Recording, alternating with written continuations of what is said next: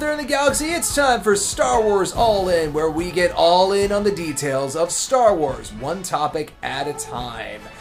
Two Jedi archivists are here to guide you through some information tonight. My name is Mac, and I'm joined by my friend Ross. Hello, all of my Tauntaun friends out there. It is so great to be with you today. We have an absolutely fantastic show for you. We are going to explore some of the best corners of the galaxy, starting with my favorite toy, Toydarian, Watto. and then we are going to go deep, deep, deep into Queen Amidala's royal starship. So hang tight with us. Two big medium sized topics coming at you right after the break.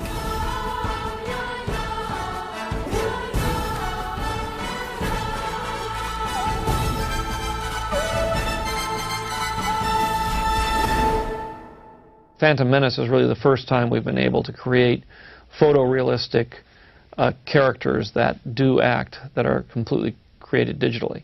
The difficult thing is creating a performance from a wireframe model on a computer. A performance that is as rich and as human and has got all the humor of any other character that we have in the movie.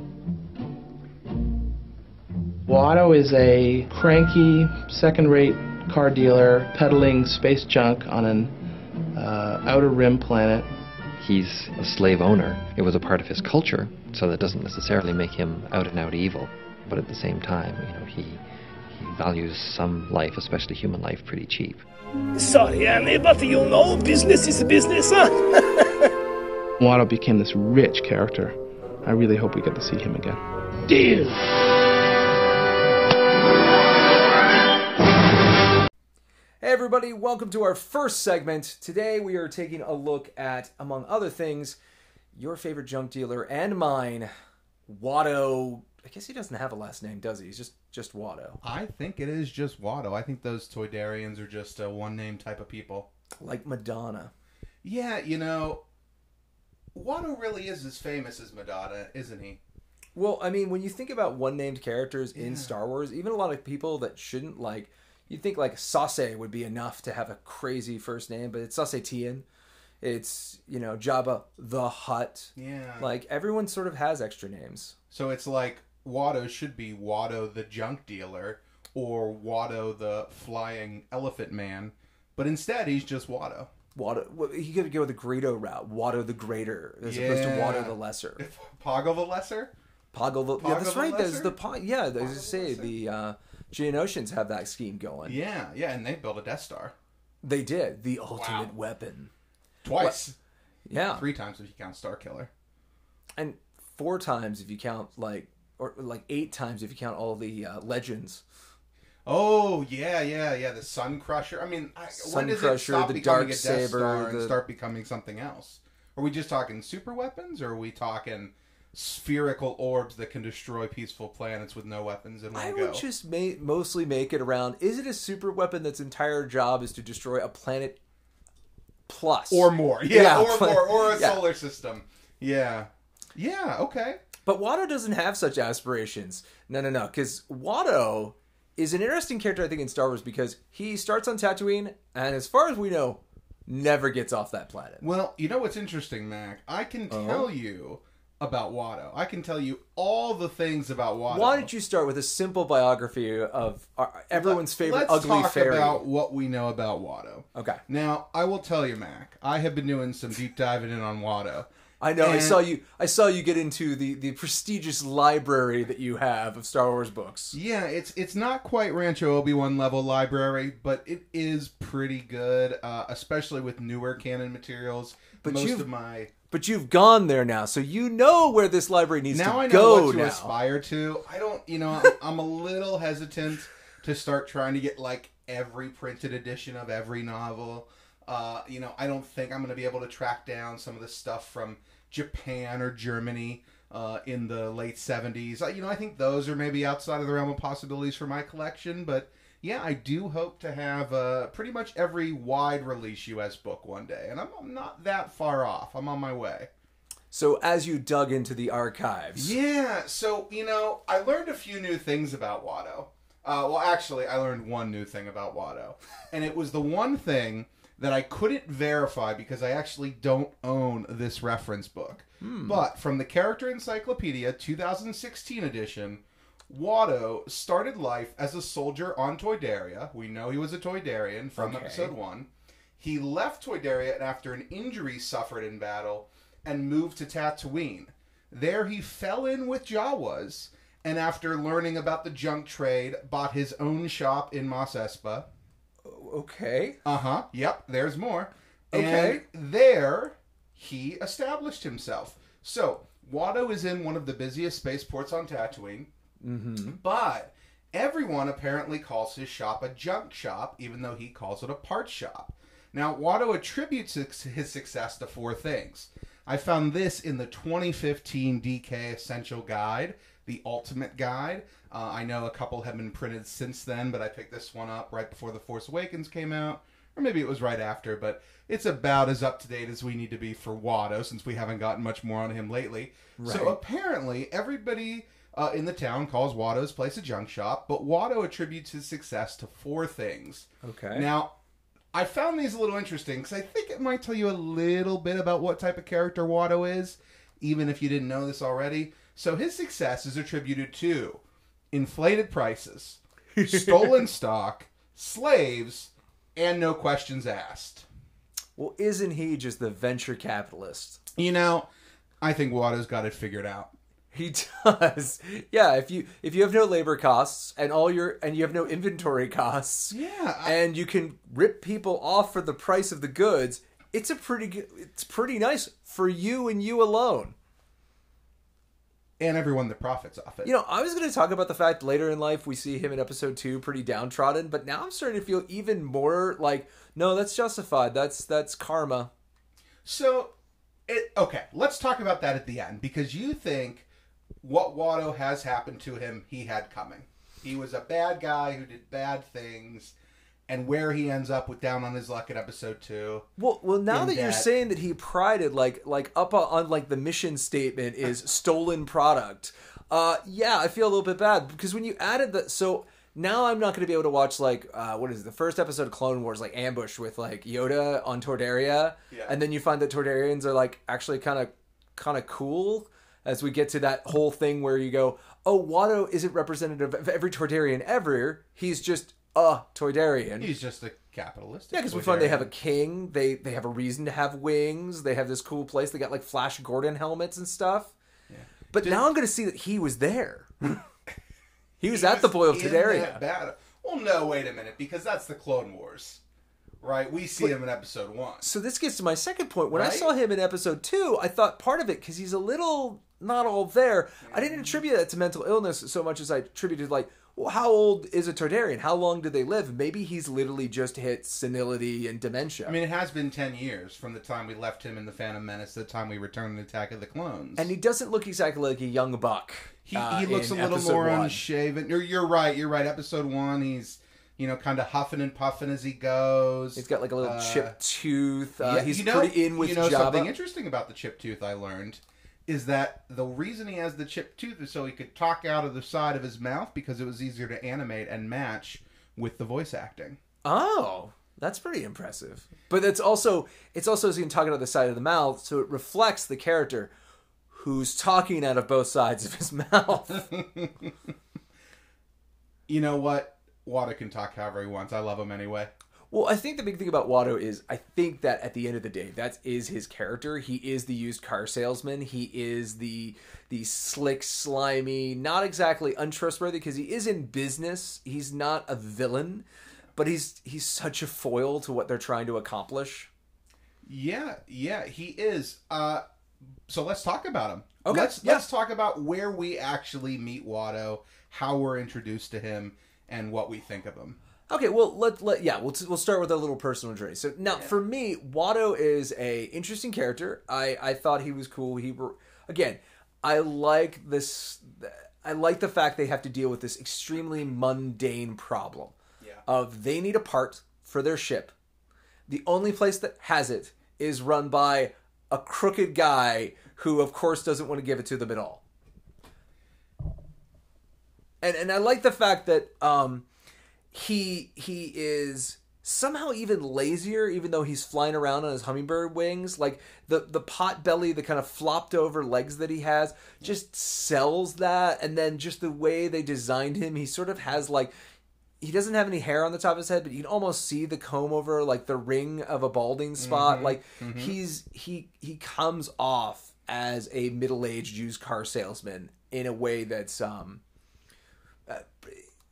I think pretty endearing because you just you know that character. It's a stock character from film and television that you know, and he plays exactly the way you'd expect him to.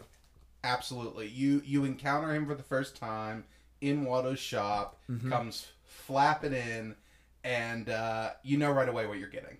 Yeah, and then just the affected voice he has is just is really good for the hey, how's that going? Like th- that whole like just vaguely foreign accent that you can't really pin down. Um, and I'll be honest, I, I when I was a kid, you know, seeing episode one for the first time, like Watto is just part of the background. But one thing I've come to really appreciate about Watto is we think about episode one, and one of its big claims of fame is Jar Jar Binks is the first like principal character that was completely CG. Absolutely. But there's a bunch of other CG characters in there. There's the battle droids, but one of the big ones is Watto, which I think from a technical standpoint is probably one of the more impressive characters.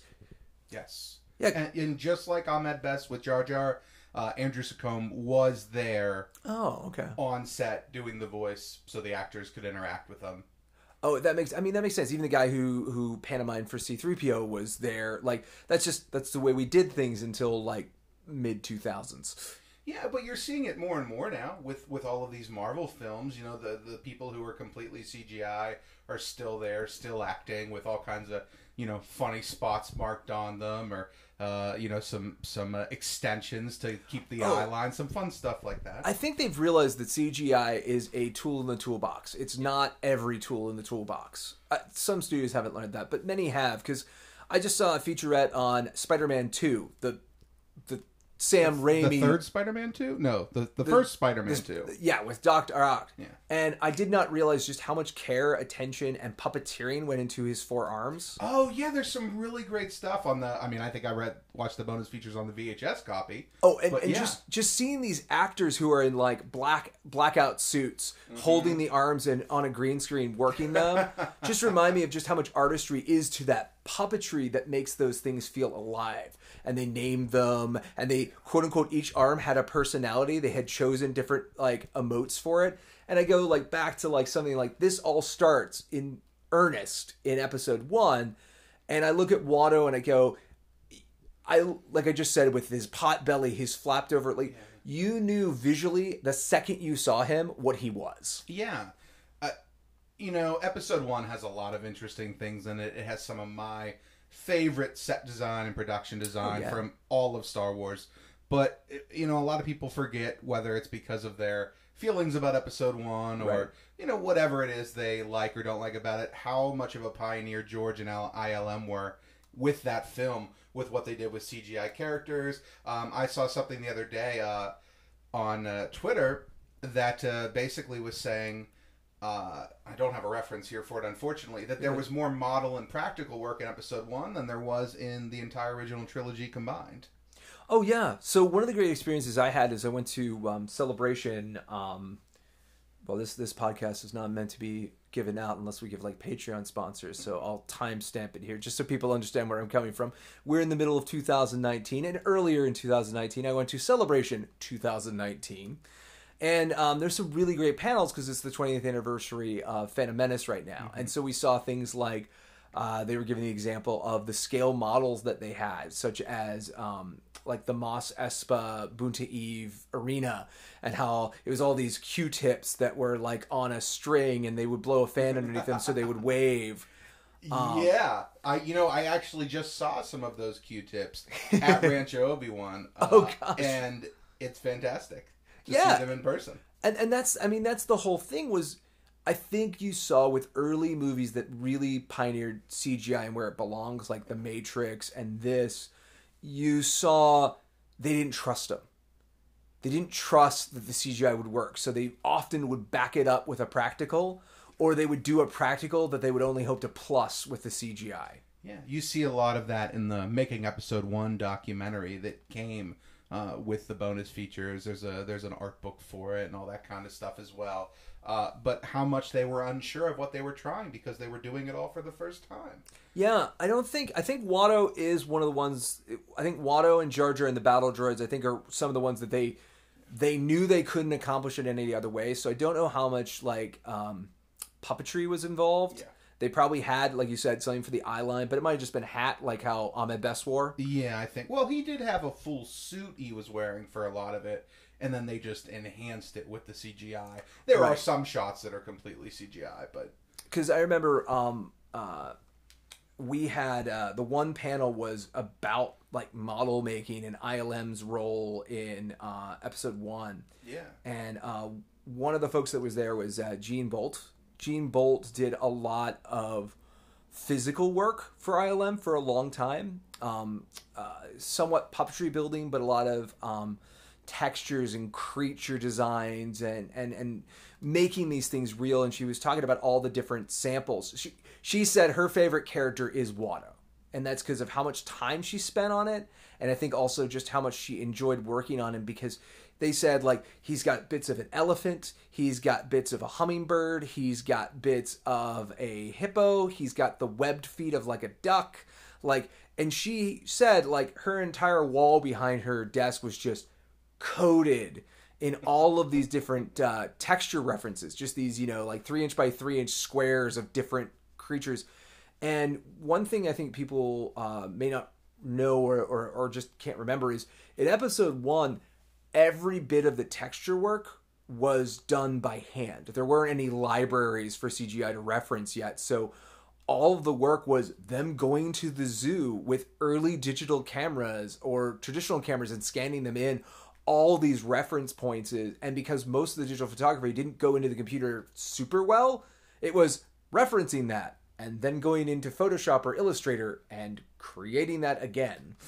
Uh, and it was just fascinating to hear her talk about the work That's incredible. That's incredible. Uh, is that one of the shows that's archived anywhere? Do you know? Um, Panels? they so the main she talked about it a little bit in the main episode uh, one 20th celebration because her and a whole uh, a lot of the same people that were in the ILM the Yeah. the, the behind the scenes part of the episode one Oh, 20th awesome. anniversary were there.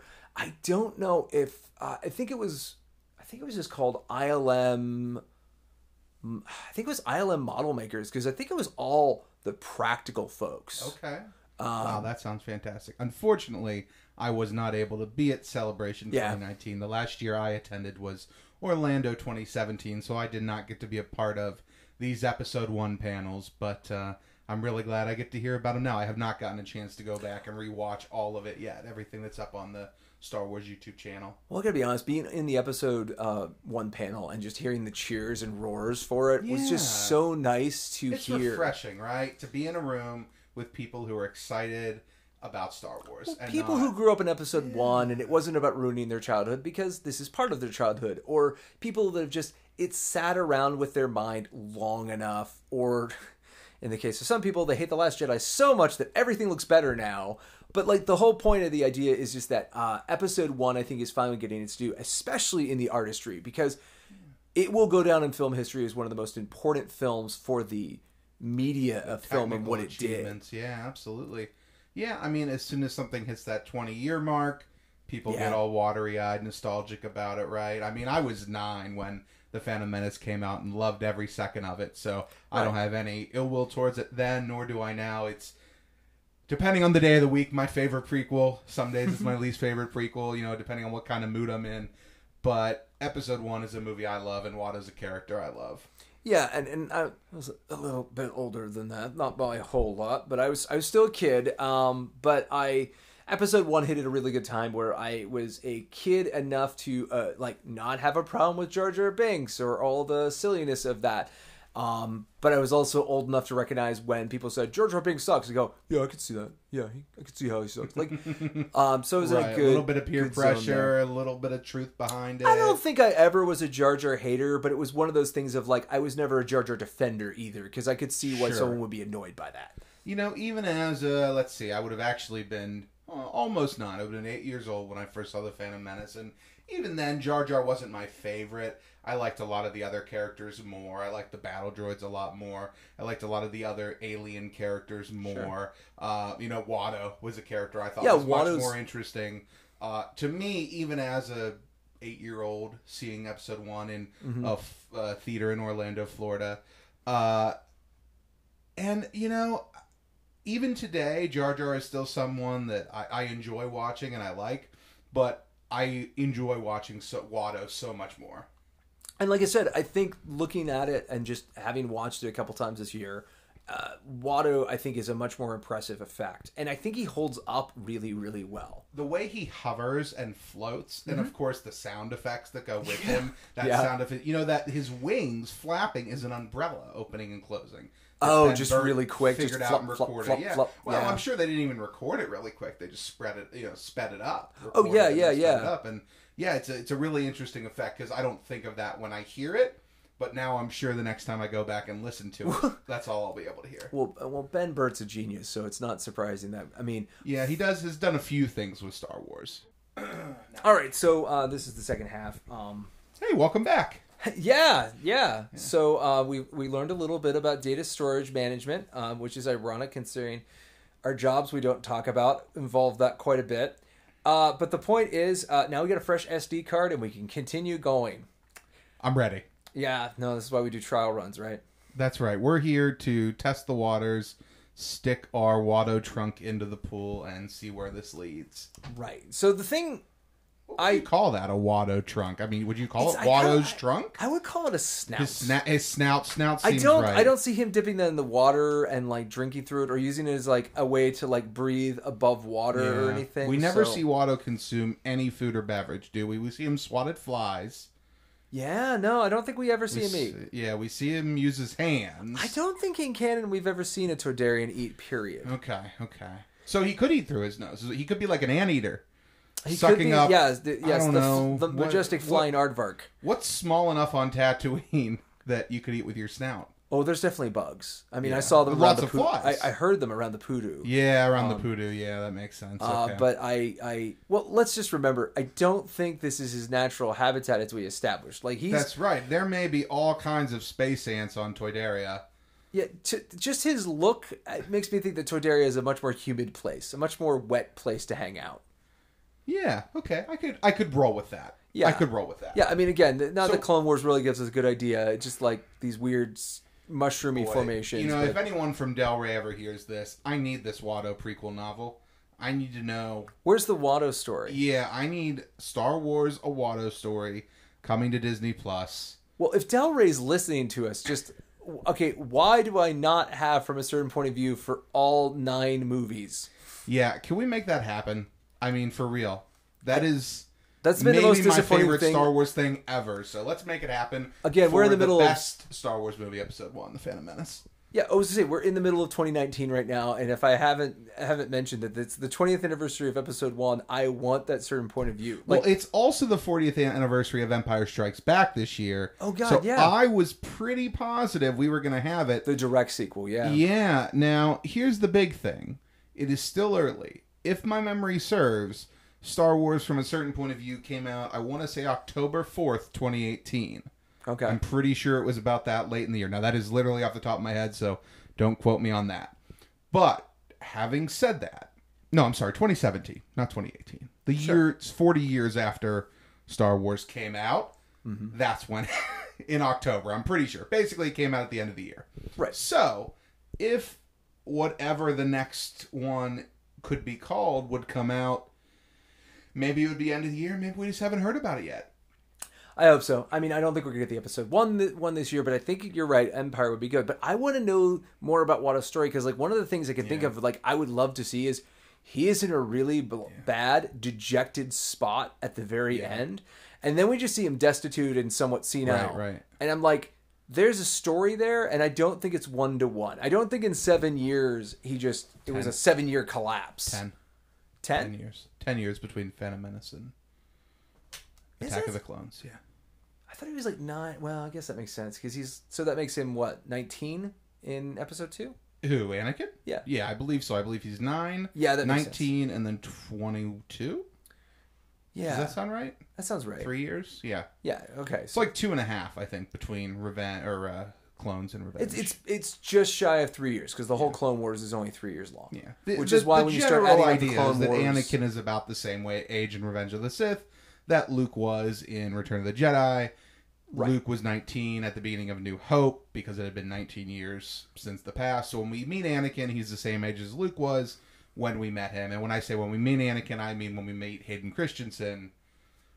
we we, Yeah. we get there. Yeah. Yeah, no, and and and okay, so it's been about ten years. So in ten years, he's lost his junk shop. He's gotten a hat, Yeah. which I still think is is something that's just to help keep Well, the on, government hold out on. of his We're, head. ju- we're jumping ahead to episode two, Watto. But I think we still need to talk a little bit more about episode one. oh, Watto. we can. Okay, I was I'm just saying like. I from a certain point of view, I would Yeah. love to know the Watto story immediately after episode one. So you just want. So we're not talking about the Phantom Menace from say thirty different character perspectives. We're we're talking about here. You just want a Watto novel. No, well, okay, yeah. 'cause, I okay, mean, don't get okay. me wrong, I do I'm not gonna lie. If we had Watto from his days as a soldier, as you mentioned, all the way to him starting his junk shop, cut, you know, cutthroating his way in into the Hutt's good graces, Yeah, getting sure. a successful place, Sure. having the only place on the entire, uh, you know, planet that has a J-type Nubian equivalent hard Yeah. drive. Uh, you know, being Hard that drive, powerful, hyperdrive. hyperdrive, yeah, Hyperdrive, yeah. Hyperdrive. A J-type Nubian hard drive. Oh, what are- they have those on. I bet those are Scarif, I think. faster. They're very chrome. They're very Yeah. expensive. Um, but just the fact that like he got he's he's a very, at least it seems in Mos Espa's land, it seems like he's a fairly powerful person. I mean, he's running a pod race for what seems like his own fun. It doesn't seem like he needs to be doing that. It's just gambling's part of the culture, and he's a player in that culture. Yeah, absolutely. So we here's what we know about Watto leading up to shall we call it his prime years, having two slaves, one of whom is presumably the most gifted Jedi of all time, uh, the chosen one, right? How does Watto get from being this successful person with a junk shop in the middle of Mos Espa to where you see him in Attack of the Clones? That's basically what you want to know, right? Right. You want that story. And I was saying that, like, at the end of episode one, okay, so he goes through the whole thing. He deals with the Jedi. The Jedi cheat bold faced on that chance cube, um, and basically set him up to be completely ruined by getting him to go to all these bets he shouldn't take. Uh, he puts the pod up, he puts the slave up, he loses both, partially because of cheating with the chance cube. The other part is because Jedi magic is, of course, you can win a pod race if you do that, especially if Sebulba crashes halfway through. He's toast. He's ruined. He's all. He's so bad for him. He's like, I'm not going to give you that money. And then Qui Gon Jinn's like, Well, what if we ask the Hutts about this? And dejectedly, he gives in. fine, take them. I can't do a good Watto impersonation. I'm gonna try. take them. Yeah. Um. So No idea if that's a good Watto. uh, it's probably not because I don't think either of us can do a good Watto without it sounding terrible. But hey, we'll work on it. I'll come back to you with that next time. Okay, okay. So when it comes to Watto, then Mm-hmm. what I want is I want the equivalent of the Phasma novel. Now I don't think Oh. you read that. I but did. Oh, you did read that Phasma's one. my Wow. favorite it's really hard from to New keep track of how much Mac reads and doesn't read when it comes to new canon. No, no, it's only hard for you because you're like, as a reader of every single book in New Canon, it's hard to remember what you other folks, which ones you actually care to read. I read them all. Well, I have to stay up to date. That's how I maintain my Watto nut level knowledge. Well, I, lo- I, I love Phasma. Phasma is a character that's criminally underused in those movies. Who I just I saw her design, and then I found out she's a lady stormtrooper, and she's got a cape. I was in. You know, one of the things I'm working on right now is uh, analyzing different amounts of screen time when it comes to Star Wars characters. Yeah. And I'm really interested to see uh, when I compare uh, who was on screen more, Boba Fett or Phasma, and which one of them is more useless and pointless. Well, I can tell you one thing that Phasma definitely has less screen time than Watto does. well, that's because Watto is a very important character in the Star Wars universe. So not only does Watto buy the Chosen One and his mother from what was it, Gorilla the Hutt, Gargilla the Hutt, Garantula the Hutt. I don't I remember. have it. Hold on, I do know this. Oh no! Don't bring fact. We, All this is episode Gardulla zero. Gardulla It's the episode Hutt. zero. You're already bringing fact checking into this. I know. Well, I want to make sure that I am accurate because you know. no fake news on this podcast. No. Only two guys who don't remember stuff very well. Yeah, and I came here today totally sober. Normally, I won't be. So my fact pod- checking will only get better. Getting some podcasting fluids. I got you. yeah, exactly. Keep things E- lubricated. exactly. That's right. You got to roll. You got to roll. Okay, so here we have Watto buying these slaves, including our chosen one from Gardulla the Hutt. Right. Obviously, Gardulla did not know what they had. Or didn't care. I could see Hutch as being Or, like, I don't mean, know. yeah, they probably didn't even know about them. You right? seem to have your eye on them. Uh, Yeah. They cost you this much. Go.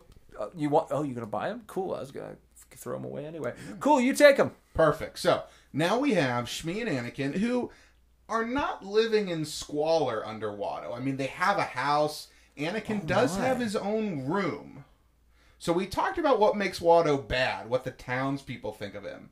But Right. Watto did provide a home. They were not forced into some sort of camp. They were not living in the shop. Not that I really want to dive into this topic too far, but I think we're very much talking about like uh, American pre-Civil War style slavery. We are not talking about like Egyptian style like cr- all slavery is bad, but I'm just saying there's a certain expectation socially that you you give them a life outside of their duties. Yeah, they got to go home, right? Clean the switches, and then you can go home for the day. Well, and and, and Anakin got uh, was allowed to work on parts, and he built the the pod racer. He built C three PO, and and Watto took advantage of the fact he had done that. But it, it's it's not a thing where anyone feels that like he's not allowed. Right? He's allowed to go do his own stuff, just as long as he Well, does his job. to, to a certain extent, right? He's not allowed to do anything that's I- dangerous without Watto's permission. I Like, guess he the point is- enter in the Boonta Eve unless Watto says it's okay and backs him.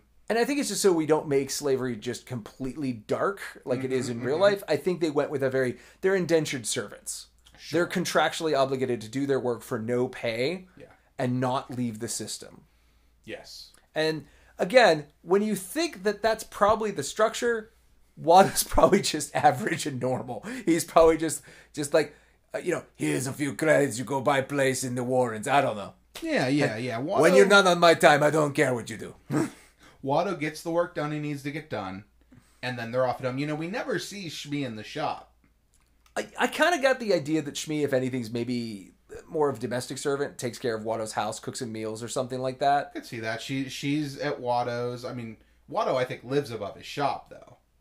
Uh, well, that's a fascinating question, isn't it? You know what? Where does Watto call home? We'll we know it's to- the streets in episode two, but Mac? That is a good question for another time. well, that's why we need to have that yeah, book. That's why gonna, we need. we we need So- the Watto trilogy. I think it's a trilogy now. Oh well, and, and I think that gets us. We don't do too many duologies anymore in Star Wars novels. A Watto duology. No, no, I no, no, no. We were going back to Watto having his one name. Where we need Watto the Younger and Watto the Elder, and I just want to hear the two Then we phases. get to Watto the Lesser. It like it's everything that happens to Watto up to episode one, and then it's everything from episode one to to his his state funeral. I I'm don't know. about that. okay. I'm about that. All right, Del Rey. I'll write that book for you if you need. So I think we've just established that just Watto is an un untapped market. That there's a lot of Watto stories left in the galaxy. There, I mean, he's a character in the first two Star Wars movies. He's a big deal. Okay, is. and not only okay, not only does he bring our chosen one and his mother to where Qui Gon and Padme and eventually Obi Wan meet him, mm-hmm. but he is then outside of the influence of the Jedi. The Force works in mysterious ways. He sells Shmi to the Lars family, to Cliegg Lars, who is a perfectly nice guy, marries her, uh, presumably had two legs when they met, right? And so she finds herself in a great family, a great environment. You presume she's happy there on the moisture farm. I mean, she's free, she's married, she's got a step kid Yep. right? Yep. They're all happy. The only thing that stinks is she heads out to the field. She gets kidnapped by Tuscan Raiders. But up until that point, Well, life's tough on the frontier. uh, Basically, what I'm saying is, the Force is working through Watto. Watto is a conduit on this planet that is so powerful in the Force that everything is just drawn to it. So I think every time we talk about the Skywalker story, without Watto, it doesn't happen. I, I, I, I agree with you, but I feel that one thing about Watto is Watto's more like you know when you get a paper straw from the fast food and has that paper thing, Sure. but then when you're in the fast food, it just comes from a dispenser. and You go, why do we need the extra paper on this? It's because the wrapper helps protect what's inside, and I feel that's what Watto is. The Force uses him to protect Anakin to get where his destiny is, and then he's just thrown away. He is. And do you know the last mention of Watto in canon?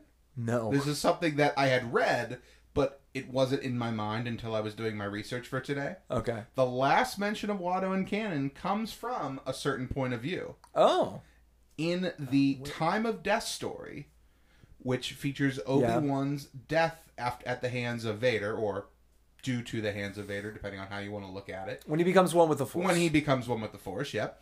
Uh, Obi Wan is basically having a moment in the Force where he's seeing his residence on Tatooine. He's noticing there are some differences, like his mattress isn't there. Basically, he's realizing it's like he was when he first moves in.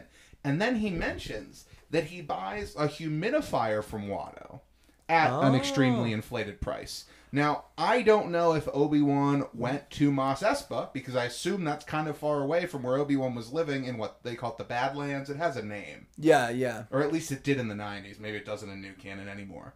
No, I think it. I think it is. I think it's like northwest of where Mos Eisley is, and uh, Anchorhead. I think is just slightly to the east from. Okay. I- again, you're right. I know the map from the legendary times. I don't know what it would look like now. But the whole point is, we're gonna there, find out. there- there's an annoying thing between there and there. yeah. So the last mention we have of Watto is that he's selling humidifiers at uh, inflated prices. So wait, does that mean after episode two, perhaps? You know, seeing Anakin reminds him of like I used to be somebody, and he just puts it all back together. He he, Yeah. he he sobers up. He goes out. He just says like, "Well, I've got these few trinkets. I got my hat. What if I could push my?" He's like that story from mm-hmm. Japanese mm-hmm. mythology. He starts with mm-hmm. that metal hat and trades that for something, which trades that for something, which trades that for something, and eventually he's back on top selling selling uh, humidifiers that are overpriced and have a label on them that says it just works. I want to believe. I want to believe that Watto sailed off into the sunset, floated off into the sunset, flapped off into the sunset, and was happy. That that the force finally guided him. Like the, the imperial Yeah. times were good for business. After everything that happened to Watto, the Force basically tearing him from his home, bringing him to Tatooine. Oh my god! Could you just imagine those special modifications that Han makes? Maybe he bought some of those from Watto's shop. Oh He could have. Watto could still be alive in the time of the OT. We need the book. We need the. we need the book. We do. You do. All right. All right. I, I think that's We've it. I think this. I think other than writing our own fan fiction Watto, I think we've said what we want to say about Watto. Yeah, I, you know, Watto. Uh, Watto is an amazing character. Watto is a character that I know a lot of people uh, have some feelings about, but I love Watto. I love. I Star think he's Wars. totally inoffensive. I can understand And- why people don't like him, Yeah. but I think he's he's he's a fun character to have in Star Wars. He is. He is, and you know, it really. It's nice to have some variety. It's nice to not have all human characters. It's nice to have some some you could call them tropes from other films or stories that we're familiar with with this character of Watto. But at the end of the day, I like that we got some of these really different CGI characters. Yeah. Um, I like that we have some ca- aliens that weren't subtitled. You know, in the original Right. trilogy, a lot more of our aliens were subtitled. Even when we get to Return of the Jedi, Nien Nunb is still a subtitled alien. I don't think today that would be the case. And Correct. with Watto uh, and with Jar Jar, it, you know, it's nice to see some English or some basic speaking aliens. Mm-hmm. Uh, and yeah, I'm a, I'm a Watto fan.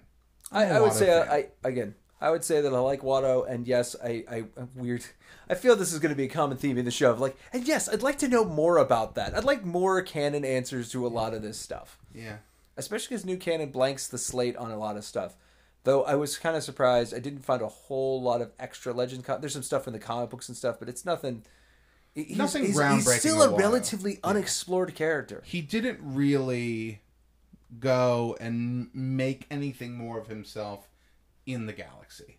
He, as far as we know, Watto went to Tatooine, found his trade. You know, he came home from the war. He suffered an injury. He found what he liked doing, which was basically selling junk and owning slaves, and he did an okay job at it.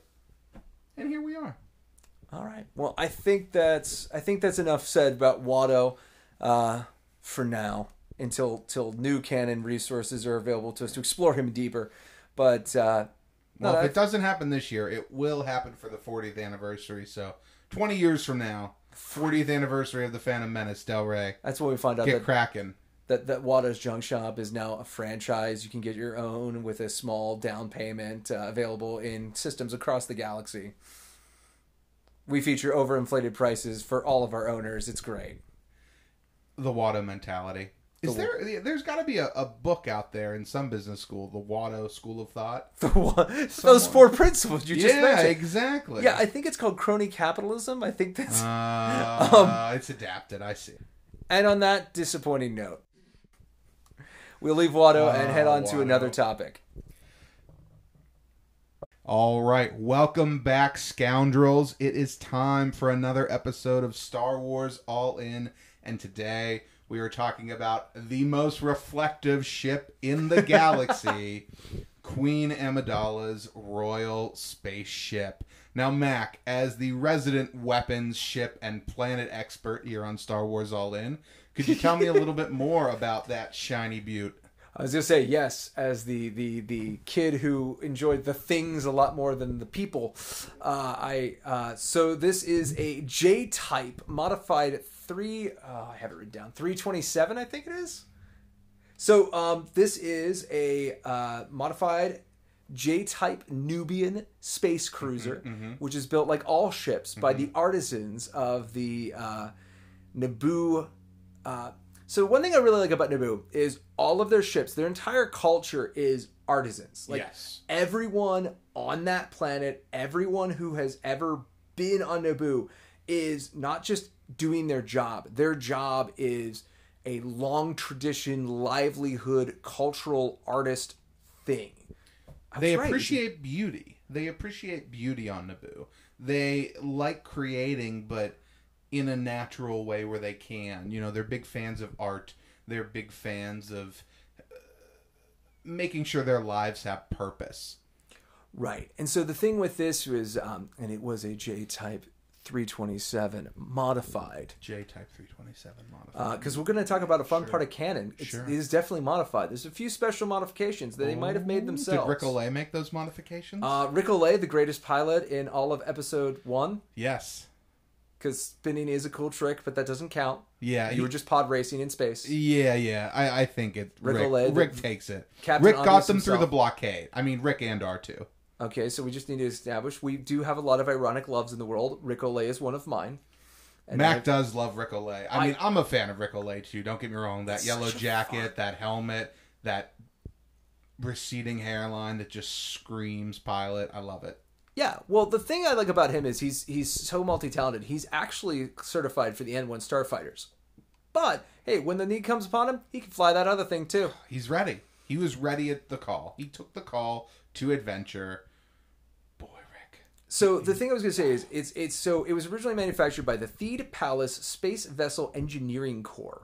Where where is that information coming from? The uh, So episode that's- one so- cross section. Originally, that is coming from um, basically redos of the uh, visual dictionaries. That makes sense. The episode one visual dictionary and everything that's come after that. Yeah, because the thing that gets weird about this stuff is eh, the way I like to think about it is everything's legendary until it's not. Um, So we have this thing of like, do my old essential guides to starships still count? And the answer is 98% of the time, yes, because unless he wants to change it in the visual dictionary himself, Pablo Hidalgo just usually goes with whatever's there. Yeah, you know, I think as long as it is a tie into a movie release and it was an official release licensed by Lucasfilm for a Star Wars movie, Yeah. like a reference book, like a character book. For example, all of the character stuff that is referenced, say, in the Essential Character Guide, say that that version came out in 2002, maybe, right? Right. all of the canon characters that we have from a movie, all of that information is still perfectly good and usable. Mm-hmm. but the Jacen Solo page, not so much. So I think when Right. we're referencing something that exists in canon and didn't get removed from it, unless it's been replaced in another novel or book, I think a reference book is a perfectly Yeah, and- fine, at least for us to assume it's canonical. And for the nerdy stuff I know, that's where I got this is the essential guides to weapons, the Yes. old Star Wars encyclopedia, the rest of the essential guides. Um, one of my favorite books when I was growing up was the um, it was essentially blueprints. It was the technical Oh, manuals. Yes. yes Um, and again, yeah. some of that stuff has changed because as we've gone to CG, one thing that's really helped with CG is they know how big this stuff should be. So, like, one of the things that's interesting is the Naboo Royal spacecraft is 76 meters long. Okay. And we know that unlike like a Star Destroyer, which has gone the size of like five football fields to the size of Manhattan Island, Yeah, it takes a city. Yeah, we, we have no idea how long it should be because it was a model and we didn't build it to any particular scale.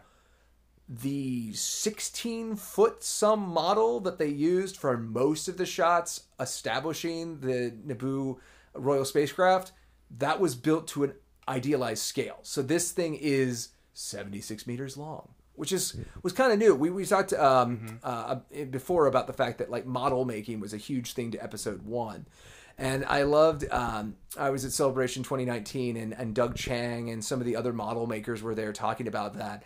And the one story that came up was that was the most dangerous thing on episode one set was that life size model, The model the the big one of the So Royal Starship. yeah, so the main big Royal Starship that they used was used on sand um, stuff for when you see like basically when they're escaping from Darth Maul and when they're originally landing. Okay. Most of the other shots were either smaller scale models that fit into like the feeds feed models. Sure, Or sure, there's a couple ones, but there was a giant one that was the one that was the most reflective. It was the one that was picking up the sky, the sand, all of that stuff. Um, and they needed to make that for real because even today, those kinds of reflections you're not going to be able to really do convincingly in CG, um, especially with how chrome it is. Uh, we both listened to a podcast that features one of the designers who had to go and digitally clean that up like a lot um, and and has like post traumatic stress disorder. But the reason this ship was the most dangerous is so the whole shape of it is very arrowhead shape. It's Yeah. it, it's basically built off of the SR seventy one Blackbird. Um, it's got a real big sharp front point, and then it's got these two engines on either side. But the back of the engines have these spires coming straight off of them that just taper down to nothing. In the real model, those were milled aluminum and they tapered down to nothing. So they were sharp. They were mind bogglingly sharp because they were milled by machinery down to the point, and they said we had to basically um, kind of like highlight and cover that thing when it was on set because literally you could walk yourself through it before you noticed it stabbed you. There's some hazard pay coming in there. Right? Wow. That this is the first time ever hearing that story. Well, and the thing is, it's all chromed. yeah. So they can't cover it up too much or they have to polish the chrome again.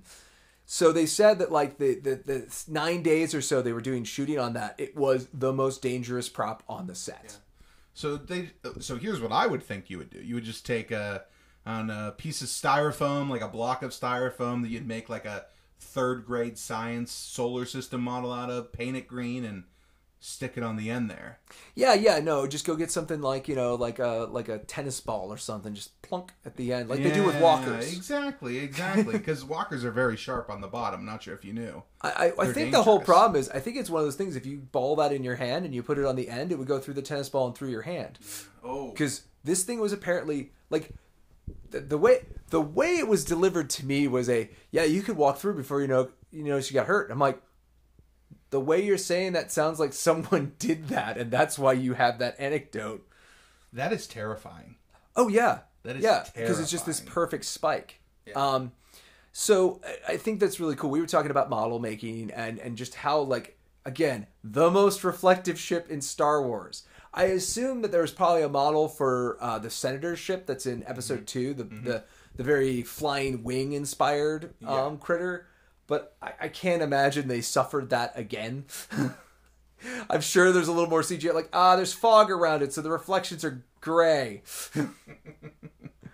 Um, and then before you get a good look at it, we blow it up. Calm down. It's fine. Um, but I think it's really cool because I think that ship and maybe the N1 Starfighter are the things that are most emblematic of this ain't your dad's Star Wars. Yeah, it was something new. It was something we hadn't seen before. And that's exciting. Oh yeah. That, that's exciting. You know, we were so used to a universe that looked dirty and, And grimy. I mean, the Rebel Alliance was an organization that hobbled things together from scraps. They Right. made fly what they could, and they didn't have anything nearly that fancy looking. Even when you get to Return of the Jedi, and they have uh, ships from different fleets, different forces, all Right. coming together as part of the rebellion. Even when you look at what the Empire had, what they had was impressive, but it was sparse. It was simple. It was imperial in its design. It wasn't Yes. art. And that's what makes Naboo and Theed and Queen Amidala and Ric Olié and everything else that comes Right. with that such a unique thing. And that is one of the reasons, if not the primary reason, besides pod racing, why I love episode one so much. Right, and and Doug Chiang uh, at the panels was talking about that George Lucas is one of his his biggest inspiration, and, and people don't give George Lucas a credit that yeah he's not a traditional artist, but he has a really good eye for art. He knew what like if we looked at all the Ralph McQuarrie art now, we would just go like put it all in. It's all great.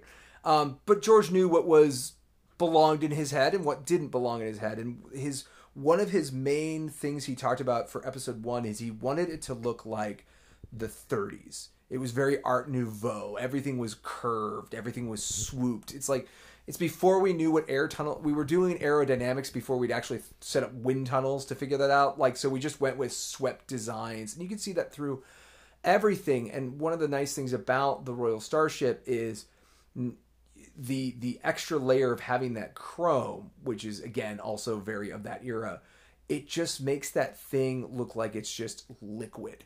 Like that thing is so insanely graceful and so um you feel like it doesn't have to to power itself through the air. It just gets a little push and it just glides wherever yeah, it goes. Yeah, it, it looks quiet. It looks serene Yeah. when it flies. It's like two or three degrees of separation away from being Wonder Woman's invisible jet. Right, right. Yeah, Like, yeah, no, I see. that it. clean. I know what you mean. I know what you mean. And my favorite thing about it is that was the moment I think every Star Wars fan could look at that and go, "Oh man, the Millennium Falcon is a piece of junk." You didn't know what they meant until you saw what wasn't a piece of junk. Yeah, because you're looking at all the, like you said, the entire, entire Rebel fleet and flotilla is all a mismatched, patched work. They've got all these like, oh, I got this brown rusted panel, but it's still good. We kept it on there. Uh, the Mon Calamari literally build their ships somewhat random, so it's just that way. And the Imperials are just gray, tri- gray blue triangles everywhere. So like when we got to to things like, oh, that ship's beautiful. That's your Cadillac. That's a beautiful car. You know what I love about Naboo, and uh, they reference this in uh, Queen Shadow, Hmm. the Padme book that takes place about four years after Episode One, when she's ending her term as queen and starting to explore the idea of becoming a senator. Right. Padme, I believe it is in that novel. It might be one of the handmaids. It might have been Sabe, but talks about people from Naboo build things with a purpose. They build them with both function and design in mind. Right. They're essentially the the apple of a galaxy far, far away to a certain extent. They want things to be clean, Well- but they also want them to be usable. I think the thing you see with Naboo's designs is there's they're bespoke. Like, yes, they're made with universal parts under the hood, but like the idea is that everything that's there, a group of people decided why it was there. Like you said, there, there's there's a certain level of just nothing's just like, well, that's the seat the ship came with. Like, no, no, we we chose this one. Like you said, it's it's it's like old Apple with Steve Jobs going like, well, what what, what gave you the idea for this casing? My speakers look like that, and I like those, so make them look like that. The leather on the seat on my private jet, right? Jet, yeah, put that in there. That, that looks good. Yeah, Naboo seems to be very in touch with natural materials. Mm-hmm. They seem to be very. In, I mean, Padme, you know, loves the countryside. That's where she goes to relax and to clear her mind.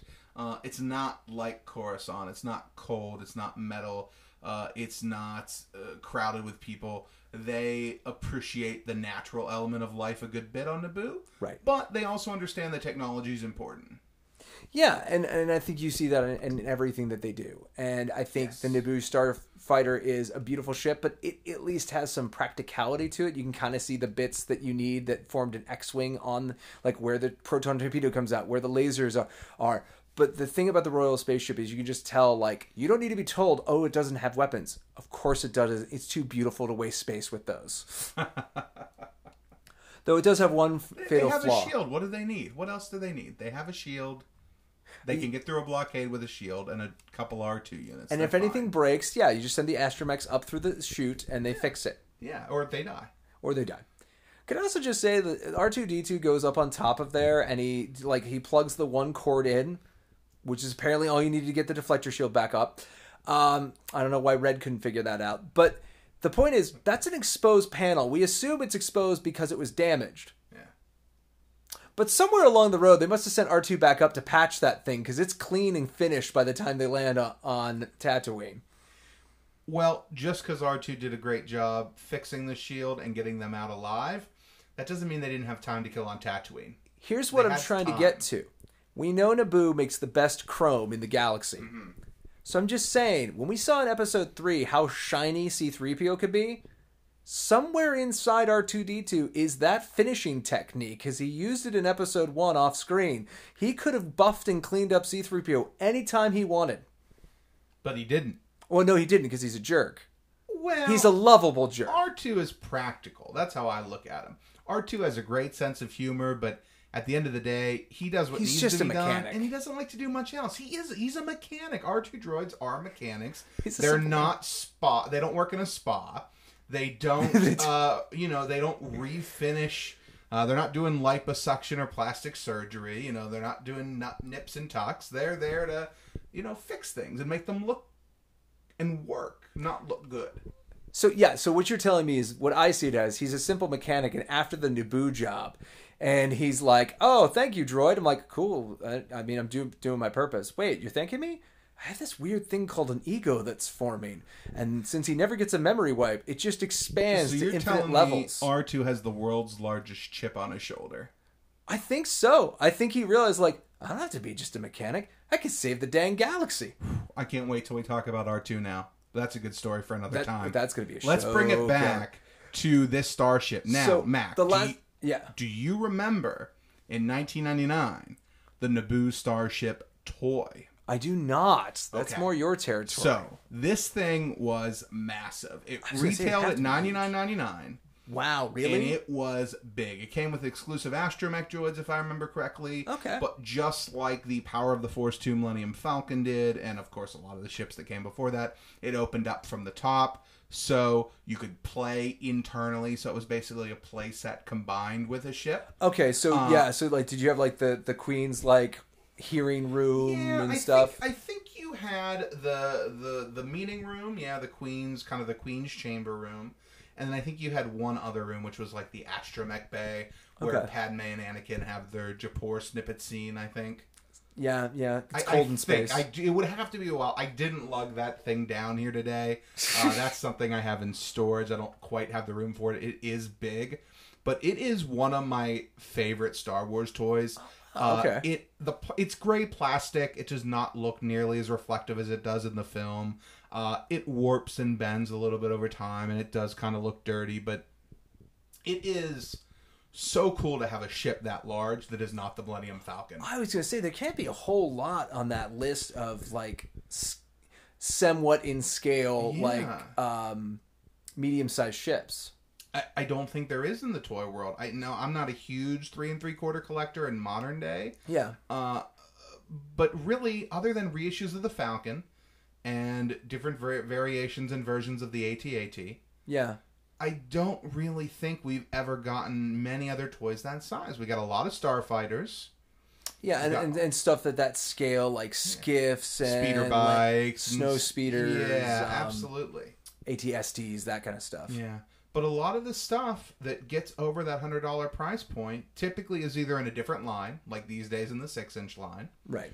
or it is a Falcon, or something with some sort of electronic, like the Sphero BB-8, the uh, Rogue One. Uh, I can't remember exactly what the acronym, what they called it, but you know that version of the AT-AT, the loader with the orange Oh, box on the uh, side. I think it was ATCTs, all yeah. terrain armor, We'll- we'll or no, all terrain cargo transports. I think. Okay, cool. We'll we'll figure that out and double check that. That's something we didn't do. But uh, I feel pretty it- confident on that. yeah, you feel pretty good about that. You, you remember Rogue One well.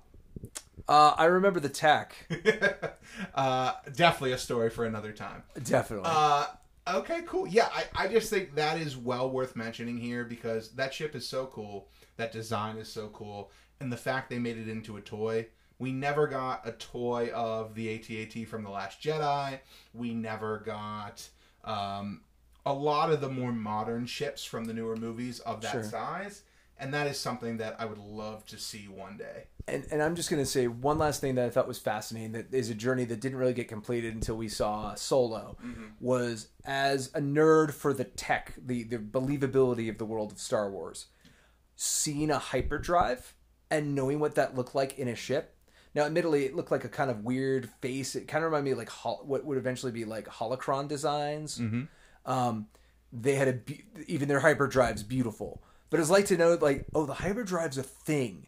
It's this giant like I don't know. It was probably like nine feet by three feet by like four feet block Yeah. because we got all the conversation because you know it breaks the it's a T14 style hyperdrive. it's for a Nubian J type and they go to Watto and they hey like do you have that he's like not only do I have it I'm the only one who has it How? Why were they so rare, and why did Watto have one? and more importantly does it ever seem like Qui Gon Jinn's like well I guess he's the only one he wouldn't lie He was just very believing of Watto. He just walked right in, and especially after he learned mind tricks don't work on Watto.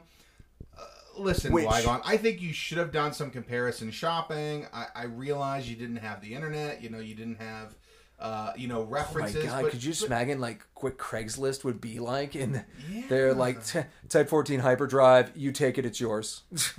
free pickup? Free pickup. Free pickup, yeah. I, I, I really think Qui-Gon must have known. You know, maybe that's just a cut scene. Maybe they came back. They they checked six other Maybe places. that's a Jedi power we haven't seen. Is Jedi can just like like I'll use Force appraisal. No, that's about all I can do. Well, Jedi do tend to know when people are telling the truth. And so just because Yeah, mind tricks think- didn't work Yeah, on that's true. Watto doesn't mean Qui-Gon didn't know he was being honest when he said, I'm the only one here who has this. No one else will have a T- uh, T14 hyperdrive generator. I guarantee you that. I also think that you have Qui Gon, who's the living Force, who's like, I've shown up at this shop out of all the other ones it could be. Uh, this guy says it's that. The Force must be guiding me. Well- Everything is according to the will of the Force. I we don't know have to Watto question. is essentially an implementation of the Force. So We- yes, we've established that in a previous segment. there's no reason to believe that Qui-Gon isn't as well. Yeah, so like I said, I, it was very cool because when we saw Solo, and again uh, the yes, the Millennium Falcon, even the nice version in Solo is still a piece of junk compared to the Hey, don't Royal go calling spacecraft. Lando's Falcon a piece of junk. No, I mean, don't. That had a cape room. It had a mini bar.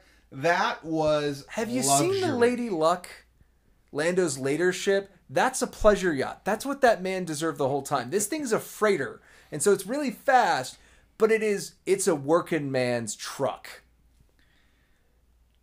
I get that. And I get that. But it's a truck with 26 inch rims, neon under the body, and I don't know. What Oh, it's I tricked out like crazy. This is a movie? pimp your ride style thing. But what I was going to say is like you think of this piece of glass and steel art that's in the Yeah. heart of the uh, the Nubian craft, and then you see the like the hot water tank that is the hyperdrive inside the Falcon when they they they juice the Falcon to get out of that black hole. Yeah. And I was just like, oh, this is making Star Wars such a place. This is the industrial era version of this, and this is the supercar that when you look at the back of the supercar, the engine even looks good. Every detail. Every, Every detail. The Naboo. That's their slogan. No detail goes unnoticed when you're on Naboo. yeah. Well, I think okay. I think I've said more. I think I had more to say about it, especially. th- I, I think I had more to say about it than I thought it was going to. This Well, supposed to that was great one. because my memory of that ship is just nothing but good stuff, but the details of ships are not my forte, so I really appreciate so much information about Naboo and their craft. And other than from about 1995 to about 1999, my knowledge of toys is limited. So I'm glad to hear. Like I didn't know that it was a Star. That's really cool. Yeah. Uh, we'll break that out one day and we'll play with it. Yay! You want to go watch Solo now? I, I do. I really now like that we were talking about the scene in the Ma. that's all I want to do. Oh yeah, no, it's good. It's very good. Awesome. Awesome. Well, everyone, thank you so much for joining us today to talk about the shiniest ship in the galaxy. Till next time. The J-type Nubian. What did I say it was? 327? modified. 327? Oh, the last thing I just want to say, and in the comic books, the current ca- canon Oh. comic books, Vader ends up with that ship and he uses it on a mission. Are you kidding me? Why didn't I bring that comic down here?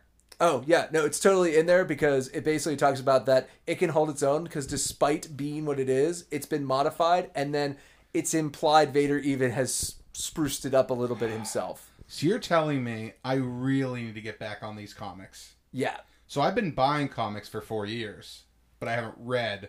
yeah, Any of you should probably read them. Okay, so I've bought every Star Wars comic that's come out. I think in it's relatively canon. early. I think it's right after Vader's getting dressed down by the Emperor, and these. Is it in the first run of Vader or the second? I think it's in the Vader? first run because it, it, definitely it's, have he uses it on a mission when he fights um, the the one eyed guy, uh, Cyclus Cylons. Hmm, okay. I, I've read the comics begrudgingly. Vader Yeah. was the one I liked. I like them a little more than you do. I think the little bits I have read, but uh, yeah, But it was cool that they had that callback to that specific ship. that is cool. That is cool.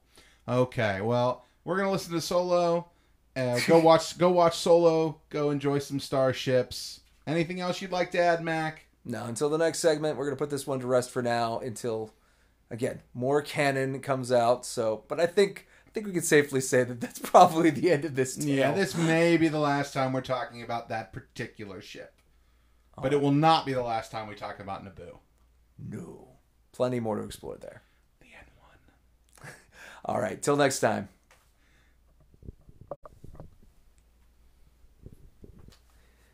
All right, so that's how our story wraps up for this week. Um, so we had some fun talking about Watto. We had some fun talking about the ship that brought Watto into this scene when its hyperdrive breaks.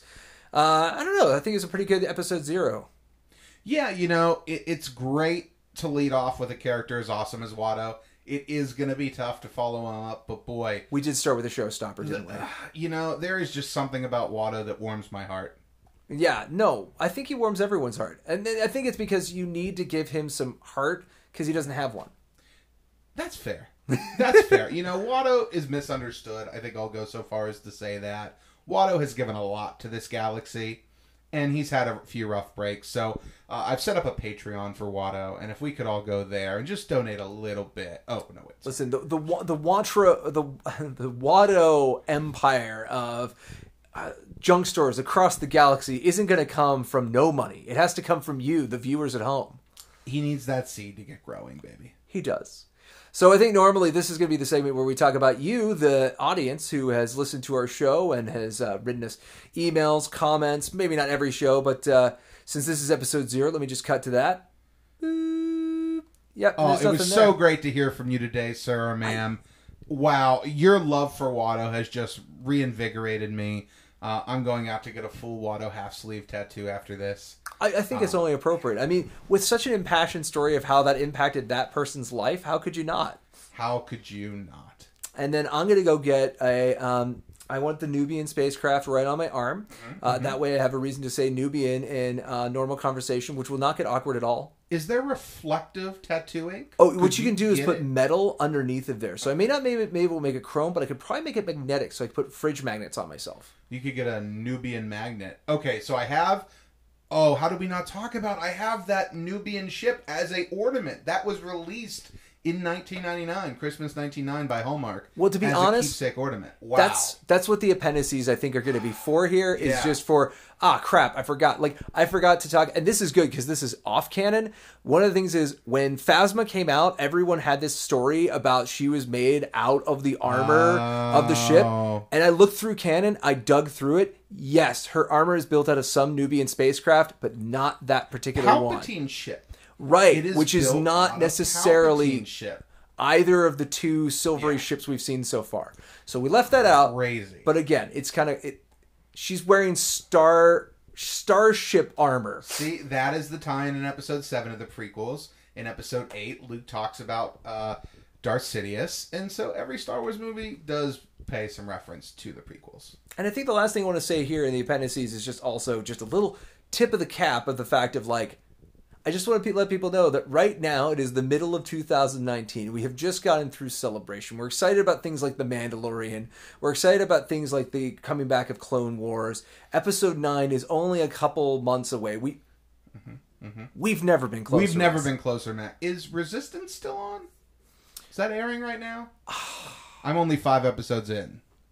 I'm further than you, but I'm not caught up. So I, do, I Okay, yes, you are farther in than me then. Yeah, Resistance. I think Resistance might be off the air for the summer. I think it's I think it's the same slot as Clone Wars, so it's like October to March. Okay, so we may be seeing some Resistance. We're probably seeing some Resistance this fall. Yeah, but it's very it's a very exciting time to be a Star Wars fan. That's why we're starting a podcast is because it's just a good place, and there's just something nice about being part of this community right as we get to the end of the Skywalker saga, and um, I'm excited to be here. I'm excited to be all in on Star Wars, Mac. All right. Well, with that, I'm Mac. I'm Ross. And thanks for listening. We'll catch you next time here on Star Wars All In. This production is not endorsed by any other property and is the sole responsibility of Mac Burgers III, Ross Greco, and those involved in its production. It is meant for entertainment purposes only. Other than content provided by this production's providers, all music, movie clips, and sound bites, rights are reserved, and their respective owners have not endorsed any aspect of this show. Copyright 2019.